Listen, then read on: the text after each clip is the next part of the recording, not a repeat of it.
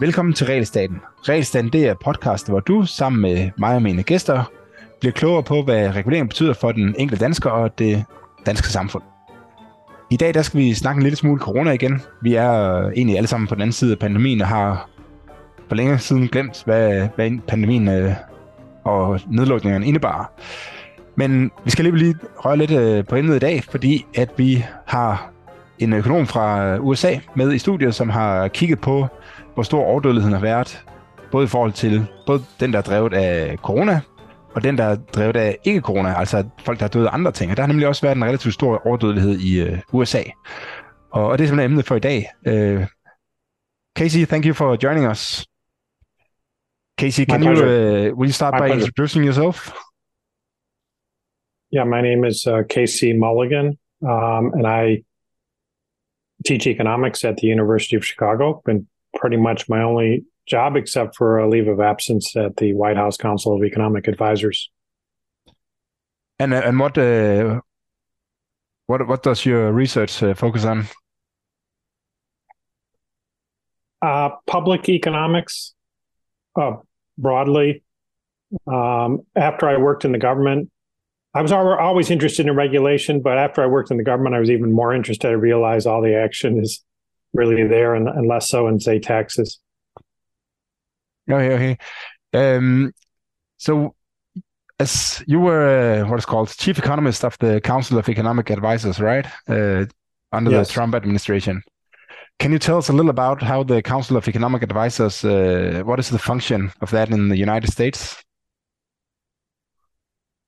Yeah, it was created actually by statute very shortly after World War II under Truman. And it was supposed to write an annual report about the economy with the president. And that's a statutory requirement. We're breaking law if we don't do that. Now, we really enjoy doing it, but that's his job. And then more generally to advise the president on economic matters. Again, that's a statutory requirement. Most of the people who work with the president are not there because there's a statute, but our council would be one of the few that are there by statute. And it gave us somewhat more influence. People couldn't kick us out or cut us off. That'd be breaking the law. Mm. So does that also make you a little more independent? We really work for the president. So, there's a statute, so Congress can get upset with us. In practice, it's been very academic, and that's independent in that way, both because we go there on leaves of absences. Almost all of us are at a university. We go on there on a leave of absence. So there's fresh thinking. Now we also have less experience with the government, and that can be a handicap for sure. But we have that fresh thinking, and then we're not really attached to an agenda or anything like that. So we can feel free to challenge it, and then we leave. And most of the government is more career employees who have more attachment and more experience on government matters. I guess the good thing is that when you, if you are focusing on your career, then you have to say something that is economically true when you're in the Council of Economic Advisors, because you have to go back to your colleagues at the university and explain to them why you said that when you were at the government. That's right. All of us are forward-looking. I can attest to that. And we're wondering what we're going to do next. And it's not going to be a government job, not going to be a lobbying job. It's going to be a scholar. We're trying to be a better scholar when we come out, for sure. So, Casey, the reason I contacted you was because you published a study on excess mortality in the United States. Can you tell us a little about the study and why you investigated this subject? Yeah, we Maybe I'll answer in the other order. In fact, President Trump was much more tuned into the, we might call it the opioid epidemic, drug deaths, which has been going on for 20 plus years now. President Trump was tuned into that a lot before academics were. And so a bunch of us academics were essentially prompted by the president to try to understand that better. Of course, economics has to do with everything, including that. And we did that. And I did quite a bit of work on that. When I came out, I wanted to stick with it, and I did. I came out back to my university work in the middle of 2019. So there wasn't a pandemic yet. I was working on that. And as we went into the pandemic, one of the things I was tracking was the drug deaths. Deaton and Case and several other economists were, I'm not sure based on what theory, but were saying, well, no, we're not going to have a problem with drug deaths. Drug deaths are something that come from a decade's worth of problems accumulated. And this came on us suddenly, therefore we can have no sudden drug deaths. Well, we did have sudden drug deaths because prices, especially prices changed, various shadow prices and money prices changed, and it made for a lot more drug use and a lot more drug deaths. So that was something I was focusing on in the pandemic and trying to push back against those who were saying it wasn't happening. It was happening. Ran into alcohol, also spiked a lot in the United States, also throughout much of the world. The drug was more a U.S. and Canada thing, but the alcoholism becoming more deadly than usual was throughout much of the world. And a few things like that. And then I met Rob Arnott, who is works in financial industries, not an academic. But he was looking at this and finding a lot bigger numbers than I was. And we said, well, we better compare notes, what's going on here. And we quickly realized there's a bunch of deaths that were increasing even just as much, if not more, than the drug and alcohol, which were already amazing increases. I mean, historical increases. Traffic accidents, you know, people were driving less because of the pandemic, but way more traffic accidents, homicides, which we were aware of, but then you realize, you know, that's a lot of homicides. It's comparable to the drug deaths. People dying from diabetes, heart attack, stroke, other chronic conditions. People always die from these things, but these are abnormal numbers. Go ahead. Yeah, you look at excess death. So if you expect that 100 people will die and then all of a sudden 120 people die, then you say that there's 20 excess deaths. Yes. So that's what you look at, yeah. And we did, people would look at that in the aggregate. Of course, The Economist has a famous data set where they have a lot of countries and everything. What we did is look at it age by cause level. And because that's really how we came at it. I was kind of the opioid and alcohol scholar, and he had these other causes he was tracking. So we were quickly tracking it by that level. And I think he can do a better job at understanding it's really an excess. It's not a question of, oh, maybe we misestimated what would have happened anyway. It's very clear when you look at it age by cause. And one of the findings I had, aside from these range of causes, was how remarkable it was among non-elderly people. Non-elderly people, the COVID was not really deadly for them. It's like a flu or less for non-elderly people. Of course, very deadly for elderly people, but not for non-elderly people. But that didn't stop the funerals for the non-elderly people. They were dying from all these other things. So people, if I can call them middle-aged, as 45 to 64, something like that, they were dying from these chronic conditions, the diabetes and the heart, stroke. And then the people under 45 were dying from the traffic, homicide, drugs. Alcohol is a little bit more of a middle-aged thing because the liver takes many decades of abuse to get in a life-threatening situation. And so that was pretty remarkable. The other thing is we were actually, we were turned down from the journals who are supposed to publish this sort of thing, because it's urgent, right? When people are dying, they're supposed to publish this sort of thing. They wouldn't do it. I mean, they wouldn't even send it to referees. When I did this in 2020, we're not even sending it to referees. So this paper covers 2020 and 2021, but you had a paper finished by 2020, or? I had paper finished by Thanksgiving of 2020. Okay. And I was looking at the totals, and I was looking at the types of people. I didn't know the causes at that time, and we didn't have the data yet. And I was saying, gee, this is, the types of people involved here look like the same types of people who die from drugs, which I had studied. Mm. And so I think it's a lot of drugs, I said at the time, but still it's a lot of young people, and that's, something's going on here. We need to pay attention. And it was rejected out of hand. We got more and better data, still rejected. So as time went on, we kept updating the data. And by the time we get close to the end of 2021, COVID's basically disappearing, right? But these things are not in the least. They jumped up right in April of 2020, and they stay elevated. And last we checked, we can check into the second half of 2022, they're still elevated.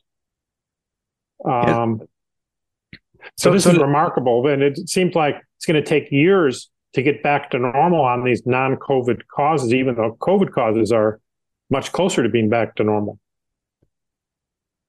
Yeah, that's one interesting thing is that many of these. No, actually, let's get back a little and talk a little more in detail about your methodology and your data. So what kind of data do you use to estimate these things? Where do you get the data from? They're essentially death certificates. Now, death certificates are collected by states and counties. So let's say states, and they have a bit their own methodologies and timing and things like that. Mm. Pretty much anyone who dies in the United States, they get a death certificate. It's pretty close to the full population of people. Mm. Then these are sent to the federal government, Centers for Disease Control, and they try to do some uniform coding and clean up some data problems. They're also waiting, and states are feeding back because, especially when a younger person dies, they're not supposed to die, then they'll do some chemical tests. Was this person poisoned? What type of poison? And those chemical tests can take months. Mm-hmm. And so the CDC will wait for, a second round of information from the states in terms of how these chemical tests are turning out. And then historically, almost 2 years after the year was over, the CDC would release its statistics. And those are the kind of things you would hear on the news. Oh, 100,000 people died from drug overdose, something like that. Sure. Way late, something we couldn't wait for. And Robert Redfield, who I work with in the federal government, he CDC director for President Trump, one thing he did is said, we're going to share the CDC's information. The CDC is getting it much earlier. Yeah, it needs cleaning. Now it needs work. We're going to put an asterisk on it. We're going to call it provisional, but we're going to let the whole world see it. And they put it on the internet. And that's what we use. And you don't get to see the individual death certificates, but you're allowed to tabulate the whole sample of death certificates. So you can say how many people 19 years old died from heart attack in the month of March. And it'll give you a total. It'll be a low number for something like that. But so I assume that the number of deaths is fairly accurate. How many people died, but not, and some of the causes is probably also fairly accurate. If you die in a car crash, then you probably wasn't poisoned or died of a heart attack or anything. But with other things you can, there can be changes in data. Maybe you didn't die from a drug overdose, but you died from something you ate. You just thought it was a drug overdose. But the raw numbers of death are fairly accurate. Well, that's part of the chemical test. Yeah. So yes, exactly. Have the chemical test, so that's a big help. And they put multiple causes on there, so you can investigate that, and you can see, well, the person had a heart attack and they were obese and whatever other conditions might have contributed, according to the coroner. Now, I mean, the doctors will tell you that it's, at an individual level, it's not a perfect science, whatever. Sure. The propensity to have these chemical test changes over time, you know, fentanyl is pretty new thing on the scale we see it, and there were probably states and counties who didn't have a chemical test for that. So, I mean, there's some of those issues. But in the aggregate, we found it to be pretty reliable, and others have. And certainly it's what the CDC has to monitor what's going on with the health, especially these extreme health events. Sure. That we have. And how do you define excess mortality? So we have a regression model at the state, a cause by age time series. We have about 20 years worth, although it's really the last few years that kind of matter. There are big seasonals in these things. Mm-hmm. So that 20 years helps really for that. And then we project, what would happen going forward. And then we take the difference between what actually happened and what we expected to happen. So you kind of forecast how many people would die in California in 2000. We didn't do it at the state level. It's caused by cause group. I mean, there are hundreds, maybe thousands of causes. Mm. Cause groups, roughly 10 or 8 cause groups by age group. Okay, but not state level. We did not do it state level. Oh, okay. So it's for America. You say that next year we expect X thousand people to die from drugs related death. Yes. So you do it for every kind of cause you can die of. Not every kind, but the 8 groups you have. Yeah, and it does add up to the total. Yes. And so there are things like cancer that were trending down, and we're trending down for a long time. And we say, well, the counterfactual for that is trending down. So if cancer deaths stop trending down, we'd call that an excess. Drugs were trending up a lot. Mm. So when we say there were excess drug deaths, we mean there were that prior trend that was going up a lot. We're above that. Mm. Okay. So it means that if you have a 100 deaths 5 years ago, and then 90 and 80 and 70, then you don't expect that next year you'll have 70. You expect that next year you'll have 60. Yeah, because that's the previous trend. We do it in logs, so it never crosses 0. But yeah, sure. Yeah, I understand. I was just trying to explain it, and so we agree. Okay. So, so let's get back to your results then. So can you say something about how large are these non-COVID deaths compared to the COVID death? What are the ratios? Well, we found pretty close to 100,000 non-COVID deaths per year. In 20 and 21. In 2021. And as far as we can tell, that's the pace for 2022. The paper stopped at the end of 2021, as you said. Mm-hmm. The COVID, we were getting something like 400,000. I mean, those are the well-published numbers. We didn't have our own numbers on that. So it was, 4-1. As I said, they're much younger people. Mm. So we break it down by age. So for the younger people, young adults, I think we call them 18 to 44, I believe. Yes. Close to that. It was more non-COVID. Yeah, I have your table 2 here. You estimate that. No, actually, you have one. Just one thing before we. You have one that is measured COVID death, and then you have the unmeasured COVID death. How do you estimate the unmeasured? So I guess it's because you don't necessarily test everybody for COVID. So some might have died that was from COVID, but they wasn't tested, and then you adjust for that. Our method was. There's both types of measurement in reality, of course, right? There are people who may be coded as COVID, who really that wasn't their cause of death. They were going to die that way anyway, even without COVID. And then you have the other direction, people who died from COVID, but they were recorded as something else. Mm. We only adjust for the second. Given we were finding so many non-COVID deaths, we would just want to say, let's make sure we don't exaggerate that, because that's the real news here that was being ignored, still is ignored. Mm. So what we did on that is, remember we had a cause level. So we said, well, the heart and I believe it was diabetes. We listed in the paper a couple of those causes where you're concerned that those people might be recorded with those causes that they didn't get a COVID test. Mm-hmm.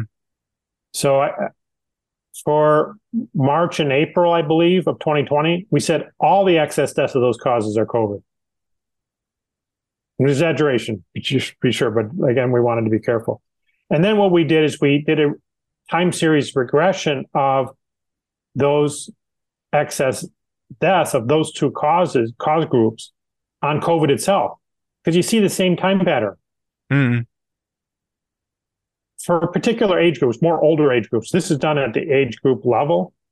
But we just did a regression. And if the regression said, well, you had these excess, supposedly non-COVID deaths. You had 2 of them for every 10 COVID deaths, according to the regression. Then we said, okay, then we're going to take 2 of those and call them COVID. Oh, okay. I understand this. And you kind of wipe out the seasonal. And what you see, if you look, we didn't show that in the paper, but if you look at the time series for, say, heart deaths, excess heart deaths, and COVID deaths, we had seasons where COVID deaths were essentially 0. But these excess heart deaths weren't. So you know that there was something else going on there. But at the same time, we didn't normally have seasonal spikes in heart. There was a seasonal for heart, but nothing like the seasonal for COVID. And COVID, maybe we shouldn't even call it a season. We had waves of COVID, right? Mm-hmm.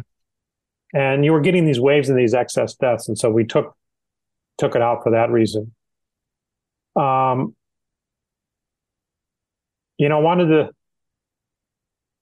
I've learned about this. I'm glad we did it the way we did. But that second type of error we ignored. I mean, we talked about it in the words, but we did not try to put a number on it. And at first, my thinking was, well, COVID's pretty rare. What did he say now? What is rare? COVID. I mean, if you went out and take a random day in 2021, you went out in the street or went in an apartment building and grabbed a person, what's the chance that they had COVID? It's pretty rare. Mm-hmm. One out of 200 or something like that. So my thinking was, well, yeah, some guys are going to show up in the morgue with COVID, and they'll maybe give them a test to try to get some government money or whatever. But they can only find the people who have COVID, or maybe there's some error in the test itself. But you can't get that many people who didn't die from COVID passing a COVID test. I mean, testing positive on a COVID test. Mm-hmm. And that's confirmed if you look at the drug test, because remember, these death certificates have multiple things. So I can look at, well, how many people have COVID indicated on it and also had fentanyl in their system or whatever. And it was like 1 out of 200 people with fentanyl also had COVID. And it follows the same seasonals. So you'll have more people with fentanyl also having COVID during the COVID peaks, Sure. Yeah, I understand. Yeah. So that was my thinking. That was my thinking. Sorry. This must be kind of small. But as time went on, a few puzzles were popping up that, the number of true COVID deaths are going down. So that makes a kind of measurement error more of a problem. Also, maybe the people who would die from COVID, you might think are dying from COVID, they were really very vulnerable and diabetes was going to get them, or heart. There's amazing prevalence of COVID in the hospital. So I said, you go in an apartment building or go on the street and grab someone, it's like 1 out of 200 they have COVID. Not true in the hospital. Hospitals had very high COVID rates. Why was this? Or maybe the people who are weak, they are more likely to get COVID. COVID's not going to hurt them, but they just can't fight it off, and they're weakened by other things. So I'm more open to the idea that there were a lot of mislabeled COVID deaths, especially more recently, especially this year. A lot, especially after the vaccines, right? Yeah, and after the vaccines, people are labeled as COVID deaths these days. I'm going to be pretty suspicious of. But on our paper, we did not go there, other than to note the issue and discuss a little bit what I said, but we did not assign a number to it, and just to be sure that 100,000 really is 100,000 and not a measurement artifact. So basically what you say is that in your COVID death numbers, especially because they also covers 2021, in most of that part, the elderly had been vaccinated, then you probably overcounted the COVID death and undercounted the non-COVID death. Is that that true? That I think that's true, and it was done by construction. Yep. So it's under the conservative here, the non-COVID death. Okay, yeah. So let's get back to your results, because I have your table 2 here, and if we take the younger adults, the 18 to 44-year-olds, then you estimate that that the excess, I forgot what the measure was here. 2 seconds. It's thousands of people per year. Okay. Yes, that's right. Yeah. So you estimate that 20,000 people died from COVID, and 29,000 people died from non-COVID. In the young adults, per year. So it's a ratio of almost 50% more people died from non-COVID. And then, of course, if you get to the older groups, the 65 plus, then it's then the ratio is 10 to 100. So if 100 die of COVID, then 10 die from a non-COVID death. And then I wrote you in an email that since so many young people dies and they have a lot more life years left compared to the old people, then what's called the result if you look at the life years instead of just death?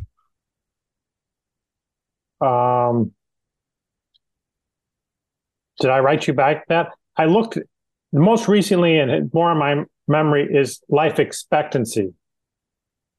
And here, just using the CDC formula, basically each age is there. CDC has a table. How many years do you have left?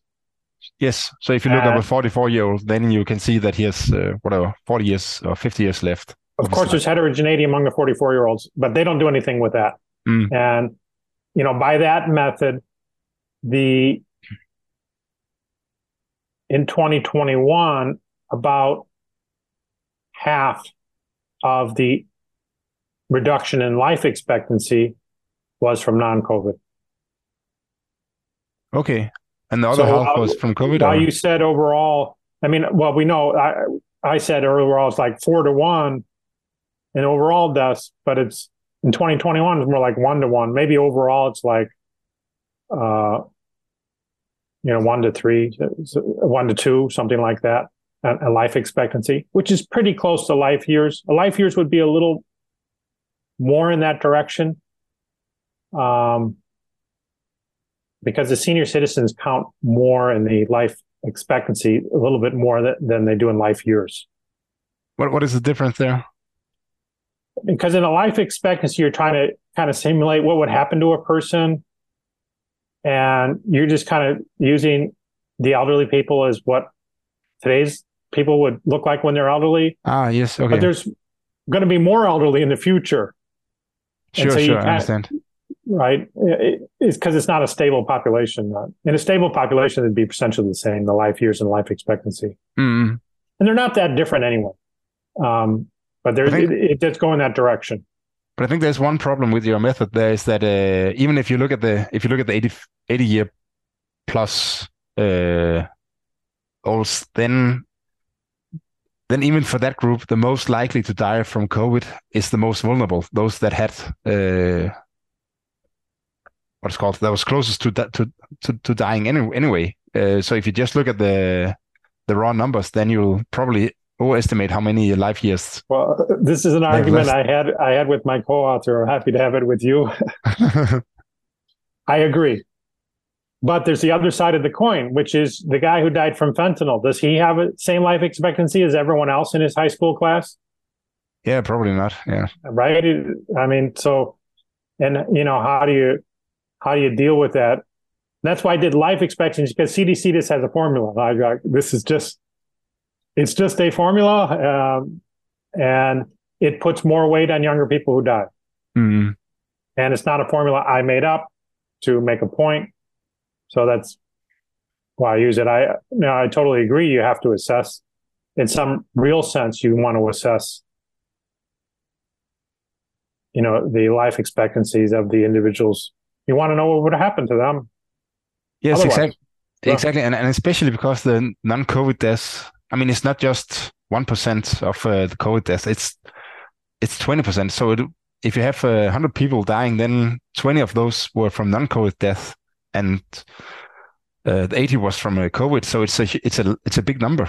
Yeah, and as we said, the non-COVID deaths are continuing. So eventually, these type of life years calculations are going to cross, and we're going to see that we lost more life years to, even by the CDC method, right? We lost more life years to non-COVID than we did to COVID. We're getting to that point. Yeah, do you know anything about that? Because that was my next questions. Because you have you look at some of the death causes you look at are sudden death or whatever you call it, like overdose or acute. Yeah, acute. Yeah, exactly. Car accidents and homicide and so on. But if you look at cancer or diabetes and so on, or just bad health because you gained weight or don't exercise as much anymore, that will take longer time before you see the result of that. So it's not over that part of the pandemic. Do you know any? I mean, do you have an educated guess on how big that is going to be in the future? Can you say anything about that? Well, I mean, as far as I can tell, all these causes continue at the same elevated rate. I mean, the numbers we have in the paper is pretty close to, I think, probably what's happening today. And I would think that something like the traffic, well, I'm not sure even what they expected. We don't know why these things are happening totally, so it's a little bit hard to know what's going to happen next. Cancer, mm-hmm. We think is going to increase. I mean, we noted in the paper that the lack of healthcare during the pandemic meant that people were not going to find their cancer until it was at a more advanced stage, and that they will eventually die from that, but they're not going to die already in 2021. Sure. And so I think we're going to see the excess cancer deaths moving up. We know we saw tumors getting bigger. If you measure over time, what size is the tumor, the cancerous tumor, when they found it? It got bigger in 2021. Because in 2020, yeah, in 2020 they weren't checking, so the tumors that would have been found in 2020 were found in 2021. And at that time they were bigger. Yep, this is we mentioned in some references in the paper. So there's some of that's going to play out. That's going to be increasing. Some of these others, we don't know the cause, but you would think that they would decline fairly soon. It's a little hard because, like the drugs and alcohol, obviously there's a consumption habit that's happening, right? And I'm only measuring the people who died from that habit. Mm. But there's plenty of other people who acquired or ramped up their habit, and now they have that extra habit on an ongoing basis, and so they're going to die. The deaths are kind of very much the tail of the distribution of health problems associated with those habits. Sure. Yeah. We kind of shifted the whole distribution, and so we're going to be getting deaths out of the parts of the distribution that weren't that extreme is dying already in 2021. So the elevated drugs and alcohol could be a fairly persistent thing. Some things like the traffic, I would like to think that whatever is causing the traffic, is it lack of policing? It seems like we maybe could fix that. Or maybe not having, maybe because you didn't really have traffic jams. People could drive fast. That's one theory. Yeah, that was my first thought. And then, we have traffic jams again. It's all back, right? That's all back. But it seems like the traffic deaths have not receded. And so do you look at are you looking at the numbers? Are you still looking at the numbers for 2022? Yeah, I was just going to cite you there's a Washington Post article. It's fake news. They're totally fake news. But anyway, so the headline is traffic deaths recede. And they're using a little different data than I was using death certificates. They were using some Department of Transportation, just more kind of police record. Mm. Anyway, traffic deaths recede in 2022. I just told you they were elevated in 2020, elevated in 2021. If you actually read the article, it fell like 1% from 2021 to 2022. They're still at a very highly elevated level. But we already had traffic again in 2022. So they were playing traffic jams. So makes me wonder, is it an issue of policing? That, we had the George Floyd and the things like that. And I think all sides acknowledge some kind of what we call the Ferguson effect, when there's kind of a crisis around policing, that the police are less engaged or less effective or all the above in doing their jobs. And one of the jobs is you stop people from being harmful drivers. Mm-hmm. And so maybe you have these people who are treating the streets like a raceway. In the old days, they would have had their driver's license taken away or just got their attention by the police pulling them over, but the police doesn't pull them over anymore. There's also, in Denmark, there's been a little debate about whether closing schools and so on have affected young people and made them less, less able to behave well. I think you can say there has been a concert in Copenhagen that was that usually is a kind of cozy, easygoing thing, but that was more stormed by young people, and so it could also just be more reckless driving because people have lost their manners during the pandemic. So there are many possibilities, and that makes it, of course, hard to tell if it's going to last for years or if it's going to be over quite soon. Yeah, I'm not disagreeing with you. I have a little more general economic framework, human capital. So the amount of human capital that was accumulated, the types, and we know this is very permanent. Mm. We know the human capital. You give it a shock, and there's a period of time where people don't accumulate human capital. It's not like they're going to come back and make it up in the next couple of years. They're never going to make it up. That's what we call the rate of return to schooling, Mm. So we definitely know from the test scores and things there was a change in the amount or certainly the composition of human capital. And we see it in our big cities in America. You have kids who have learned to steal cars. Instead of learning the times tables, they're learning how to steal cars. And I say the times tables, I'm talking like 13, 14-year-old kids. And when they weren't in school, they were doing something. Mm-hmm. And they were learning things, and now they've got a skill. Maybe this interacts with the policing that I mentioned. They got a skill. They might as well stick with it, you know? At least some of them really are. So. And then they're car thieves and driving fast. I mean, some of these traffic deaths are from stolen cars in our big cities. You know, pedestrian get run over by somebody. Oh, who is that guy? What car? Oh, it's a stolen car. Mm-hmm. You know, so that... Yeah, I like your human capital theory, because it's. I think it's true that that you can't catch up again, because you were supposed to learn something next year, so you can't use that year catching up, because then there's something you didn't learn in that year. So it is a loss. It's a permanent loss that the generations that lived in the schools, that had to go to school those years, they had a permanent loss. So the only discussion is how big that loss is. Is it 1% or 10% of a school year, or 20% of a school year they lost? Is it even a question now? I mean, we're getting the test scores data. My assumption from the very beginning, even before we closed our schools, that this was going to be like half. You know, every day spent on Zoom, you're going to learn half on average. Mm. Of course, it'd be heterogeneous across groups and whatever.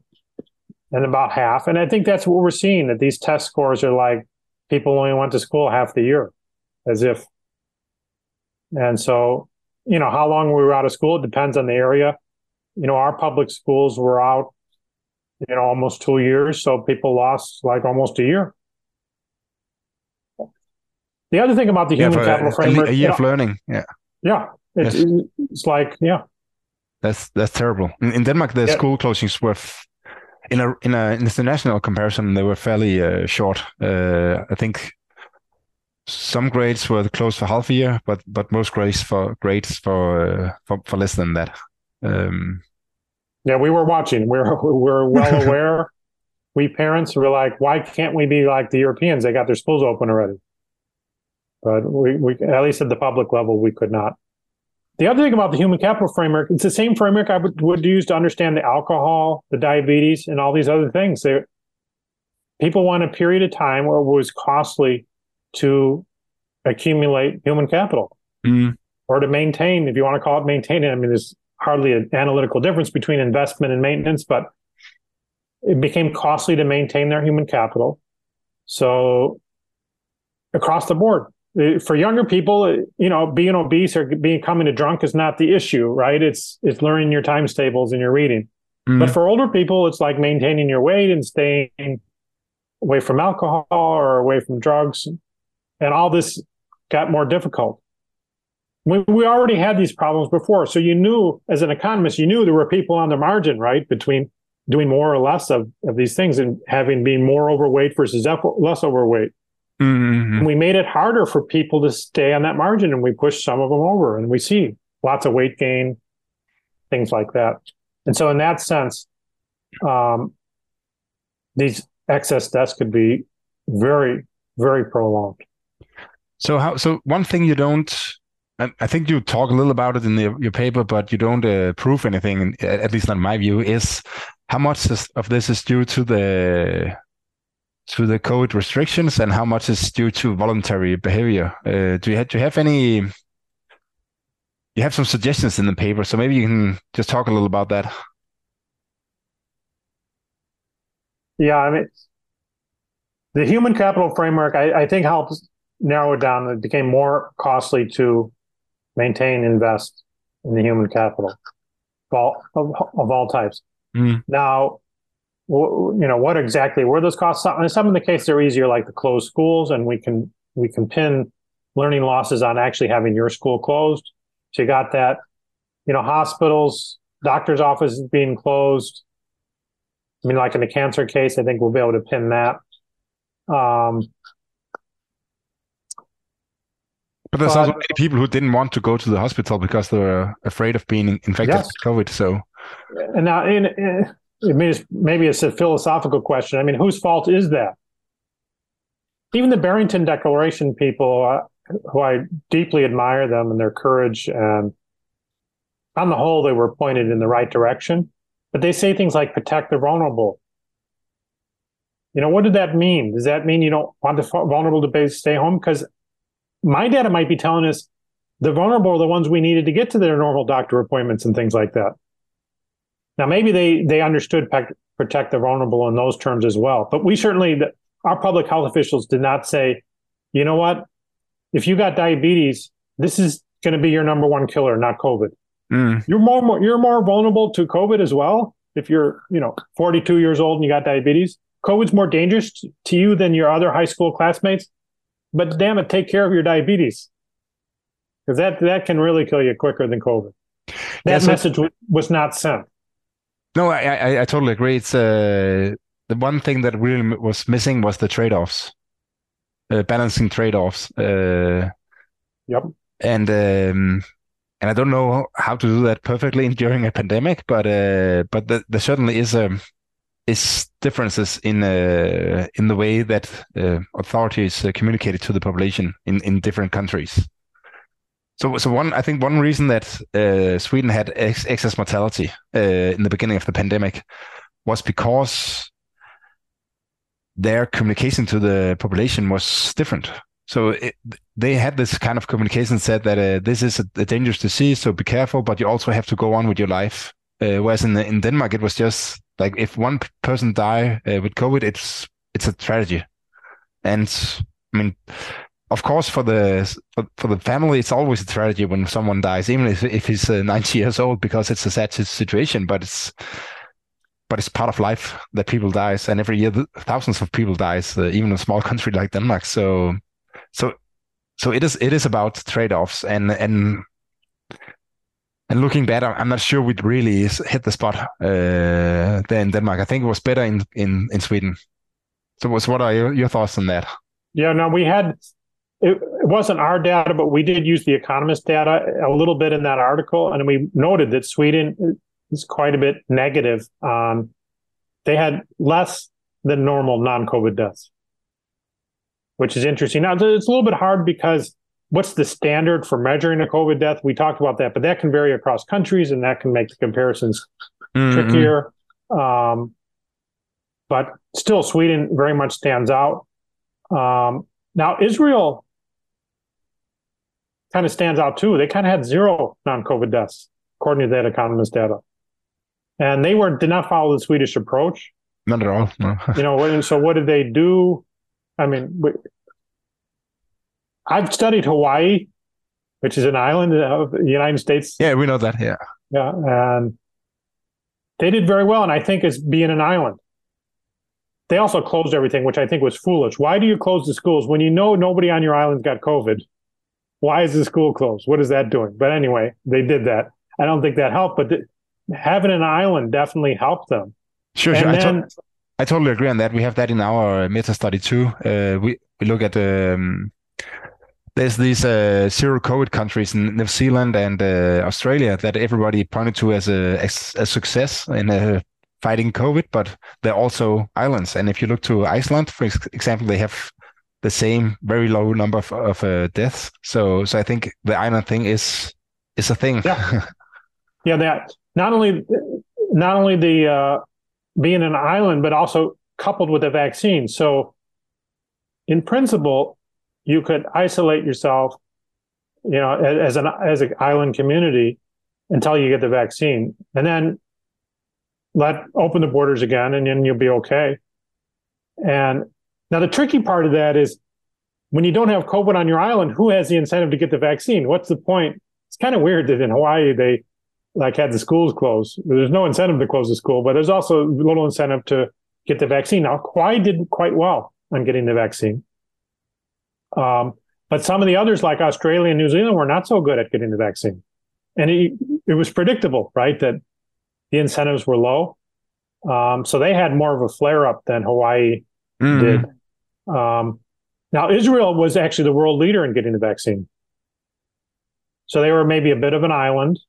I mean, obviously, they're not surrounded by water, but they do have walls and things like that. And borders are a big issue over there, right? Yes. They are not as dependent on their neighbors as for instance, Denmark is, for sure. Yeah. So they... that is one theory that kind of fits with some other observations that they were isolated, not necessarily from each other, but from from the rest of the world, and then they got vaccinated, and maybe that did it. We've got a lot to learn here, but that's why I'm a little slow to blame this the lockdowns, as we call them. I mean, they needed a careful look, and I don't think we should have done them. And certainly, the thing that we do criticize a lot in the article, more so than the lockdowns, is the failure to monitor. I mean, what happened to Malaysia? To monitor the non-excess, non-COVID death. Yeah. You knew you had diabetes problem in the United States. You knew you had obesity problem in the United States. You knew you had a drug problem in the United States. You knew you had an alcohol problem. Who the heck was going to check and seeing, are these problems, longstanding problems, getting worse? It was the opposite. People like me who checked, I'm just an amateur, right? I'm not a CDC employee. Mm. People like check where I refused to be allowed to speak. You know, I wasn't allowed to publish my article. You know, Deaton wants to publish his article saying, don't worry, there won't be any of these type of deaths. No problem, right? Because that's the politically correct thing to say in summer of 2020. And so we weren't checking, and that is unavoidable. I understand you don't know the future, and this is a new thing, and we're learning. I got all that. But the failure to monitor is, I don't see the excuse for that. Yeah, so can you tell us a little more about that, the publication, problems you ran into? How do we know that it wasn't just a bad paper? I mean, I think the paper was great, but... Well, I sent it to Health Affairs. Health Affairs is the outlet, fast turnaround. So the things the health community needs to kind of know in real time. So, you know, they had some hearing in Washington about some health law. There'll be a little article about it in Health Affairs. It's not like the Journal of Political Economy or Review of Economic Studies where you're going to take like 3 years of referee process. That's not the niche of the journal, right? Is to keep up to date. But Health Affairs is also very politically correct, very woke, or whatever you want to call it. They say the things that hard left-leaning people like to hear, and they did not want to hear that President Trump was right when he said the cure might be worse than the disease. We're going to have a lot of drug deaths. We're going to have a lot of alcohol deaths. We're going to have a lot of suicides. Trump said that. Turned out we didn't get more suicides. The total of the three went up, but we didn't get more suicides. The article you could publish in Health Affairs would be the article that said suicides didn't go up. Trump was wrong. So I sent that to them in December. I finished it in Thanksgiving. I sent it to them in December. They just rejected it. Didn't even bother with referees. They don't want to hear it. I mean, even though the 100,000 people is a lot of people. Then we had better data. We had these death certificate data and things. We sent it back in 2021. They said no. They sent out referees. They said I was already well known. They didn't give us a reference for like who published that. Some other Health Affairs article already published it? No. They just didn't want to hear it. Now, Health Affairs finally did publish something on this topic by Christopher Ruhm, like within a few days of when ours was published elsewhere, toward the end of 2022. So 2 years late, they finally published something. Of course, they can't bury the truth forever. Sure. But it would have been nice to know that for 2 years ago, right? Yeah. And even now they don't, if you look at Ruhm's article, the tone is not, oh, we have a crisis that's ongoing. We need to understand this. It's an ongoing matter. It's not just relitigating COVID. This is an ongoing problem. Can we understand it? That's not the tone that is going on in the journals right now. So what do you think on this publication, and I think you call it the publication bias, what do you think the future will be here? Do you think there'll be what's called like a pushback on this? Because I have a feeling that in Denmark, there's also, I don't know if you have followed the lockdown files in the in United Kingdom. Yeah. But it seems like there's at least some pushback. Maybe I'm biased because I want this pushback, but I kind of see it evolving, and kind of hope that we'll get a. There's an equilibrium in the market for ideas, and I think the people who try to squash the information are naive, or they're not thinking through the equilibrium. There's definitely equilibrium reaction. So one thing you get is pent up demand. So when we published this article, we also did a Wall Street Journal op-ed pointing people to the article. It's in an academic journal, right? So we put in the Wall Street Journal. Our Wall Street Journal article on Twitter, I don't do the other social media, but just on Twitter, it got 4 million impressions. Okay. So, for example, the typical article that is on the same page where ours was in the Wall Street Journal will get, let's say, 2, 3, 4,000, 10,000 would be big. So this is a huge thing because I think people are going to the funerals like ordinary people, maybe not the academics, don't know people who die from diabetes or drugs or whatever. Gunshots. Ordinary people are going to the funerals. They're aware of this and they're bothered by it and they're hungry to understand what's going on. And on the rare occasion that one of these gets published. So you get that. The other thing you get is you have amateurs. I mean, in a sense, I was an amateur. Also, my co-author, I had worked on opioids, but my co-author is not even an academic. You get amateurs coming in. And so one of the things that's happened is because they wouldn't acknowledge and study these excess deaths, the so-called experts, you get the non-experts doing it, and they're coming to some wrong conclusions. Like there's a very big industry now to point out the excess deaths, amateurs, to point out the excess deaths and blame it on the vaccine. Yes, yes, I've been in a dialogue with some of them. And, it's easy to get upset with them. But that is a very interesting point that you have there. I blame it on the Faucis of the world, that because they suppressed the experts from discussing and analyzing this question, there's an equilibrium response. And then you have somebody else steps in. It's not like we're going to be quiet about it forever. Mm-hmm. And so they step in. One of the best-selling books on Amazon is a book called Cause Unknown. And it's basically blaming on the vaccine. Actually, what it does, we talked about it earlier, how the non-COVID deaths have followed the COVID spikes. He doesn't try to clean that out. He just looks at that. And during the COVID spikes, you had different things the government did around vaccines and things. And so he uses those spikes to pin the non-COVID deaths on the vaccines. Totally wrong for a lot of reasons. Nursing home deaths basically disappeared when we got the vaccine. As I said, Israel didn't really have excess COVID deaths, but they were very aggressive on the vaccine, first in the world. Sweden had quite a bit of vaccination, very low on this. So, I mean, there's essentially no basis for that theory, but that's the theory that's taking hold.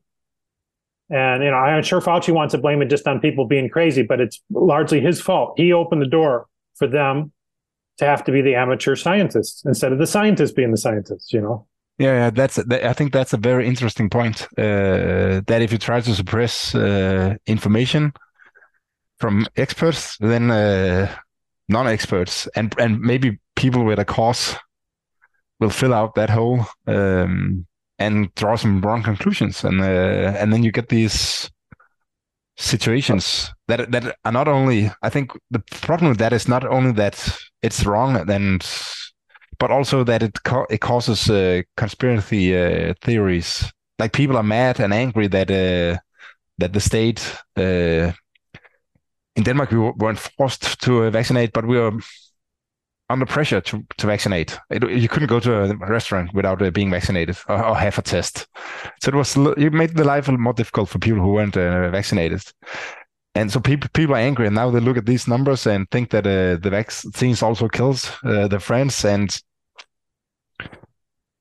yeah, it's a interesting theory you have there. I think you're right.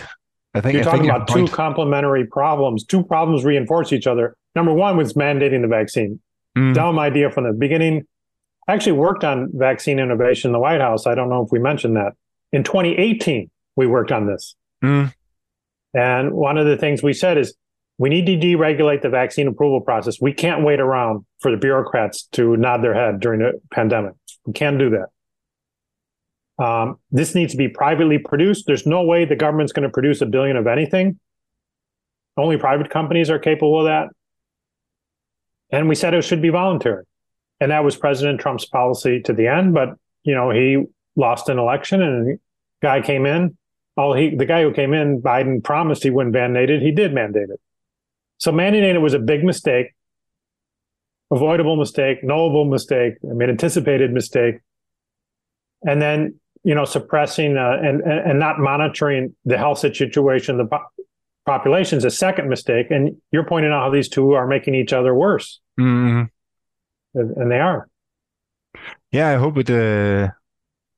I hope sooner or later everybody will calm down and and look at the data and evaluate them correctly, like I think you have done. So Casey, thank you so much for participating in my podcast. It has been a very interesting talking to you. Yeah, this is fun. Og hvis I sidder og lytter med derude, så som altid kan I velkommen til at skrive til mig på herby@cepos.dk eller på sociale medier. Tak for i dag.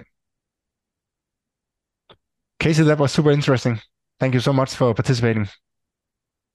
Yeah, I'm glad to talk to you. I've admired your paper, and I'm rooting for you guys. Ewing, I know Ewing from years ago. Okay. He's older than me. Yeah, I was a young guy, and he was very nice to me when I visited Stockholm. And I was there for a couple of weeks. I got to talk to him a lot. I really enjoyed that. He's a great guy. Yeah, he is. Yes, he's smart, and he's still going strong. Although he's older now. Yeah. He moved to Denmark, I heard. He lives in Lund, close to Denmark. Or a different part of Sweden that's by Denmark. Yeah. Okay. Yeah. Sorry. Sorry, did you hear that we had the exact same experience as you when we tried to publish? The first time we sent it to a Nordic Journal for Health Economics, and then first reviewer, for him it took 5 months or something to look at it, and he came back and he had some suggestions for some changes, but it was a really good review. And then the second reviewer, he wrote something like, "There's too many footnotes. The what is called like the references are not the standard it should be. So I can't really review this paper." And then it was just like, okay, it's a denial. It's just like too many footnotes. What kind of argument is that? So and he took 7 months. So I think it was just basically sabotage. Like he just waited and waited and waited and waited until he couldn't wait anymore, and then he said that he couldn't review it. And then we had been delayed for 7 months. So, but we'll see what happened with the inquiry that you suggested. So, yeah, I mean, one of the things we had done before the pandemic. I mean, this is already a problem that the health is very left leaning. They don't appreciate markets. And sadly, they make a lot of mistakes because of these weaknesses. But anyway, we want to get young people into the profession who think along the lines of markets. But why in their right mind would they do that? Where are you going to publish, right? So we said we need some journals that are at least open to the market approach, and that'll help the ecosystem build and maintain itself. And the first one we did was this inquiry, Brian Miller, very energetic guy. He did the first one. We need more for sure, but he's the first one and he's doing a good job. Yeah. I know that we talk. I've been involved in some discussion of taxes on tobacco and so on in Denmark, and regulation of tobacco. And it's, I mean, the people in that industry just, I mean, in the what's called the ones tobacco that, control. Tobacco control industry. They don't understand behavior. They don't understand people basically. They just want to regulate it for everything because they don't. They think that then the problems will disappear, but people are people, and they behave and react to taxes and so on. So, okay, Casey, it has been a pleasure. Have a good one.